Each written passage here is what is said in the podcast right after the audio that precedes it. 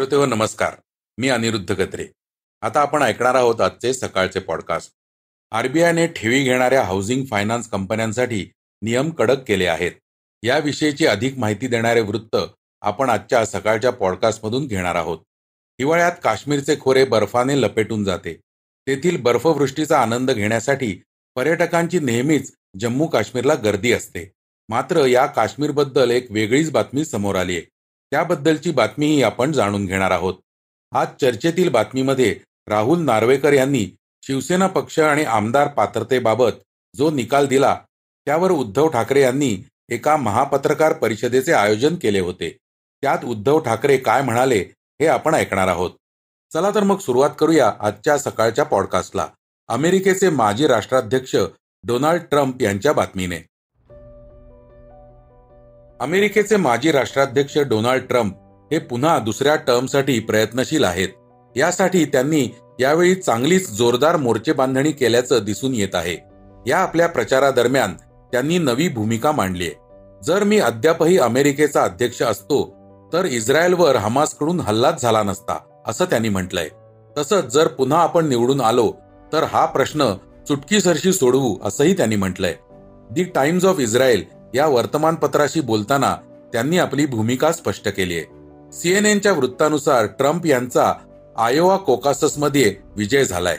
यामुळे आगामी दोन हजार चोवीस मधील राष्ट्राध्यक्ष पदाच्या निवडणुकीसाठी रिपब्लिकन पक्षाच्या नामांकनासाठी ट्रम्प यांचं स्थान मजबूत झालंय. दोन हजार चौदा मध्ये हिलरी क्लिंटन यांचा पराभव करत ट्रम्प हे अमेरिकेचे राष्ट्राध्यक्ष बनले होते. त्यानंतर परत दुसऱ्या टर्मसाठी त्यांना रिपब्लिकन पार्टीने उमेदवारी दिली होती. पण जो बायडन यांच्या विरोधात त्यांचा पराभव झाला होता. पण आता पुन्हा एकदा ते निवडणूक लढवण्यासाठी इच्छुक आहेत. म्हणजेच सलग तिसऱ्या वेळेस ट्रम्प निवडणूक लढवण्यास सज्ज आहेत. कोकाससमध्ये विजयानंतर ट्रम्प यांनी बायडन यांच्यावर टीका केली आहे बायडन हे अमेरिकेच्या इतिहासात आत्तापर्यंतचे सर्वात खराब अध्यक्ष आहेत असं त्यांनी म्हटलंय. जर आपण अजूनही अध्यक्ष असतो तर रशिया युक्रेनवर कधीही हल्ला करू शकला नसता. तसेच इस्रायलवर कधीही हल्ला झाला नसता. पण जर आपल्याला नोव्हेंबरमध्ये पुन्हा संधी मिळाली तर इस्रायलचा प्रश्न चुटकीसरशी सोडवू असं आश्वासनही त्यांनी दिलंय. युक्रेनची परिस्थिती भयंकर झालीय. तसेच इस्रायलची स्थिती देखील तशीच भयंकर आहे. पण आम्ही हा प्रश्न सोडवणार आहोत. आम्ही लवकरच हा प्रश्न सोडवू असंही त्यांनी म्हटलंय. आरबीआय विषयी एक महत्वाची बातमी आपण आता ऐकणार आहोत. आरबीआयने ठेवी घेणाऱ्या हाऊसिंग फायनान्स कंपन्यांसाठी नियम कडक केले आहेत. या कंपन्या आता लोकांकडून फक्त पाच वर्षांपर्यंतच्या मुदतीसाठीच ठेवी घेऊ शकणार आहेत. यापूर्वी हा नियम दहा वर्षांसाठी होता. याबाबत एकोणतीस फेब्रुवारी पर्यंत भागधारकांकडून सूचना मागवण्यात आल्या आहेत. हाऊसिंग फायनान्स कंपन्यांना म्हणजेच एच एस सीजना मार्च दोन हजार पंचवीसपर्यंत त्यांची एकूण लिक्विड मालमत्ता मंजूर सिक्युरिटीजसह सार्वजनिक ठेवींच्या तेरा टक्क्यांवरून पंधरा टक्क्यांपर्यंत वाढवावी लागेल असे आरबीआयने एका परिपत्रकात म्हटलंय. एच एफ सी इतर प्रकारच्या नॉन बँकिंग वित्तीय कंपन्यांप्रमाणेच ठेवी स्वीकारण्यासाठी समान नियमांचे पालन करतात. चालू ठेव साठ महिन्यात परत करावी लागेल सध्याच्या ठेवी साठ महिन्याच्या आत ग्राहकांना परत कराव्या लागतात. जर एच एफ सीचे क्रेडिट रेटिंग कमी असेल तर ते नवीन ठेवी घेऊ शकणार नाहीत किंवा ठेवींचे नूतनीकरण करू शकणार नाहीत. आरबीआयला ऑगस्ट दोन हजार एकोणीसपासून एच एफ सीचे नियमन करण्याचे अधिकार मिळाले आहेत. आरबीआयने सुचवलं की गृहनिर्माण वित्त कंपन्यांनी म्हणजेच एच एफ सीजनी लिस्ट नसलेल्या शेअर्समध्ये किती गुंतवणूक करावी हे ठरवावं. एक एप्रिलपासून नवीन नियम. बँक किंवा एनबीएफसी कडून घेतलेले कर्ज चुकवल्यास दंडाशी संबंधित नवीन नियम एक एप्रिलपासून लागू होतील. याबाबत माहिती देताना रिझर्व्ह बँक ऑफ इंडिया म्हणजेच आरबीआयने सांगितलं की सुधारित कर्जाचे नियम लवकरच लागू केले जाणार आहेत. जम्मू काश्मीर विषयी महत्वाची बातमी आपण आता ऐकणार आहोत. हिवाळ्यात काश्मीरचे खोरे बर्फाने लपेटून जाते. तेथील बर्फवृष्टीचा आनंद घेण्यासाठी पर्यटकांची नेहमीच जम्मू काश्मीरला गर्दी असते. देश विदेशातील पर्यटक येथे दरवर्षी मोठ्या संख्येने येतात. आणि बर्फवृष्टीचा आनंद घेतात. हिवाळ्यात तेथील नजारा खरंच पाहण्यासारखा असतो. म्हणून तर जम्मू काश्मीरला भारताचे नंदनवन म्हणून ओळखले जाते. परंतु यंदा काश्मीर खोऱ्यातील गुलमर्ग मधील बर्फ पूर्णपणे गायब झालाय. त्यामुळे गुलमर्ग मधील प्रदेश ओसाड पडला आहे. खर तर या सीझनमध्ये गुलमर्गमध्ये गुलमर्गमध्ये मोठ्या प्रमाणात बर्फवृष्टी होते. परंतु यंदा ही बर्फवृष्टी गायब झाल्यामुळे अनेक पर्यटक माघारी परतले आहेत. या घटनेमुळे भारतावरील ग्लोबल वॉर्मिंगच्या परिणामाची चिंता आता वाढली आहे. या संदर्भात ए एन आय या वृत्तसंस्थेने गुलमर्ग मधील एक व्हिडिओ एक्स वर शेअर केला होता ज्यामध्ये गुलमर्ग हे नयनरम्य शहर ओसाड आणि कोरडे पडलेले दिसते आणि जमिनीवर केवळ बर्फाचे तुकडे दिसत आहेत. केवळ गुलमर्गच नाही तर काश्मीरमधील पहलगामसह हिमाचल प्रदेश आणि उत्तराखंड राज्यातील डोंगराळ प्रदेशांमध्ये सरासरीपेक्षा कमी प्रमाणात बर्फवृष्टी झालीय लॉंग ड्राय स्पेल गुलमर्ग मधील या परिस्थितीला लॉंग ड्राय स्पेल असे म्हटले जाते.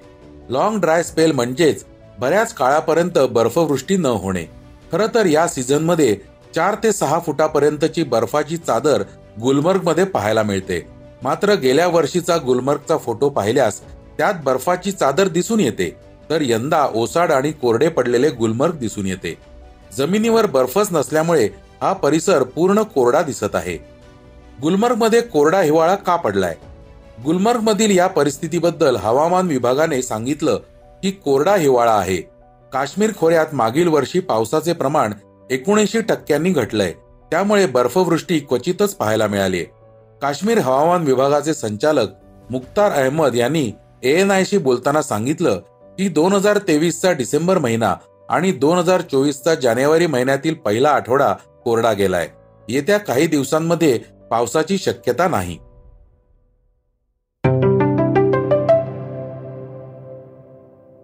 आता आपण ऐकूया आजच्या वेगवान घडामोडी. मुंबई विमानतळावर काही प्रवासी रनवेवर बसूनच जेवण करत असल्याचा व्हिडिओ व्हायरल झाला होता. याची गंभीर दखल नागरी विमान वाहतूक मंत्रालयानं घेतलीय या संदर्भात मंत्रालयाने इंडिगो आणि मुंबई एअरपोर्टला नोटीस बजावली दोन्ही पक्षांना या संदर्भात स्पष्टीकरण देण्याच्या सूचना देण्यात आल्या आहेत. निर्धारित वेळेमध्ये माहिती दिली गेली नाही तर कडक कारवाई करण्यात येईल. यात आर्थिक दंडाचा देखील समावेश असेल असा सक्त इशारा मंत्रालयाने घेतलाय. शिवसेना आमदारांच्या अपात्रतेच्या याचिकेवरील निकाल दिल्यानंतर आता राष्ट्रवादी काँग्रेसच्या आमदारांच्या याचिकेवरील सुनावणी संपली आहे. अजित पवार यांनी बंड केल्यानंतर राष्ट्रवादी काँग्रेसमध्ये दोन गट पडले आहेत. दोन्ही गटांनी एकमेकांविरोधात याचिका दाखल केल्या आहेत. राष्ट्रवादीच्या प्रकरणात एकूण पाच याचिका आहेत. त्या याचिका दोन गटात विभाजित केल्या जाणार आहेत. दोन्ही गटातील सदस्यांना फेरसाक्ष देण्यासाठी वीस जानेवारी पासून बोलावण्यात येणार आहे. पंचवीस जानेवारी पर्यंत दोन्ही गटाच्या बाजू ऐकून घेतल्यानंतर एकतीस जानेवारी पर्यंत विधानसभा अध्यक्ष राहुल नार्वेकर हे राष्ट्रवादी काँग्रेसबाबत निर्णय देण्याची शक्यता आहे. बॉलिवूड विश्वातील सर्वात मानाचा पुरस्कार म्हणून फिल्मफेअर पुरस्काराकडे पाहिले जाते. आता पुरस्कार सोहळ्याची नॉमिनेशन यादी जाहीर करण्यात आली आहे याबरोबरच आणखी एक वेगळी बातमी समोर आली आहे ती म्हणजे दरवर्षी मुंबईत आयोजित केला जाणारा हा पुरस्कार सोहळा यंदाच्या वर्षी गुजरातमध्ये दाखल केला जाणार आहे. गुजरात टुरिझमच्या सहकार्याने हा सोहळा गुजरात येथे होणार आहे. यावर महाराष्ट्रातील विरोधकांनी सरकारला लक्ष केलंय. ईशान किशन सध्या क्रिकेट वर्तुळात चर्चेत आहे. भारताच्या यष्टीरक्षक फलंदाजाने दक्षिण आफ्रिका दौऱ्यावर कसोटी मालिकेतून आपले नाव काढून घेत चर्चेत आला होता. वास्तविक ईशाननं मानसिक थकवाचे कारण देत दक्षिण आफ्रिकेविरुद्धच्या कसोटी मालिकेतून आपले नाव मागे घेतले होते. ज्यावर आता पाकिस्तानचा माजी यष्टीरक्षक कामरान अकमलने मोठे विधान केलंय. खरं तर Ishan Kishan I P L franchise Mumbai इंडियन्सचा एक भाग आहे. आगामी हंगामात तो संघासोबत खेळताना दिसणार आहे. त्यामुळे त्याने दोन महिन्यांच्या या टी ट्वेंटी लीगचे दडपण सहन करण्यासाठी दक्षिण आफ्रिका दौऱ्यातून आपले नाव मागे घेतले असा दावा पाकिस्तानचा माजी क्रिकेटपटू कामरान अकमलने केलाय. आता आपण ऐकणार आहोत आजची चर्चेतील बातमी.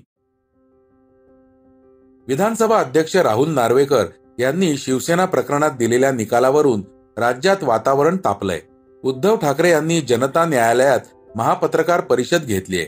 त्याची जोरदार चर्चा आहे. यावेळी ठाकरे गटाने व्हिडिओ पुरावे दाखवत नार्वेकरांच्या निकालाची चिरफाड केली आहे. दरम्यान उद्धव ठाकरे यांनी मुख्यमंत्री एकनाथ शिंदे आणि राहुल नार्वेकर यांना इशारा दिलाय. यावेळी उद्धव ठाकरे म्हणाले की आणि तुम्हाला माहिती असेल की जेव्हा मला वाटतं एकोणीस साली जी रांग बसली होती नरेंद्र मोदी आणि सगळे बसले होते त्याच्यात मला बसवलं होतं. आणि मोदीजी मला वाटतं तेव्हा बोलले होते का चौदा साली बोलले असतील लक्षात नाही आता. की अब बाला साहब नहीं रहे कुछ सलाह मशवरा हो, करनी होती है तो मैं आप उद्धव जी से बात करता हूं।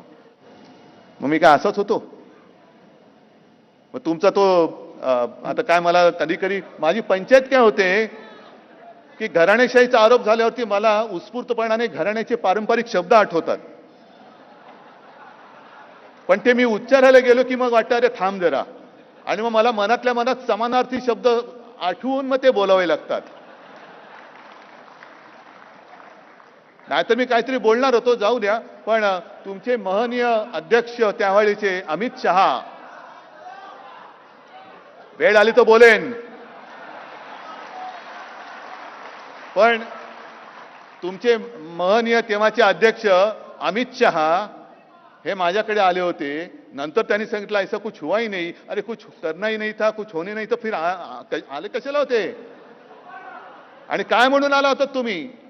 एकोणीस साली माझा पाठिंबा घ्यायला शिवसेनेचा माझ्या शिवसेनेचा होय माझ्या शिवसेनेचा माझ्या वडिलांचा पक्ष आहे. देशात सरकार मतदार ठरवत असतो. सरकार कोणाचंही असलं तरी सत्ता ही सामान्य जनतेचीच असली पाहिजे.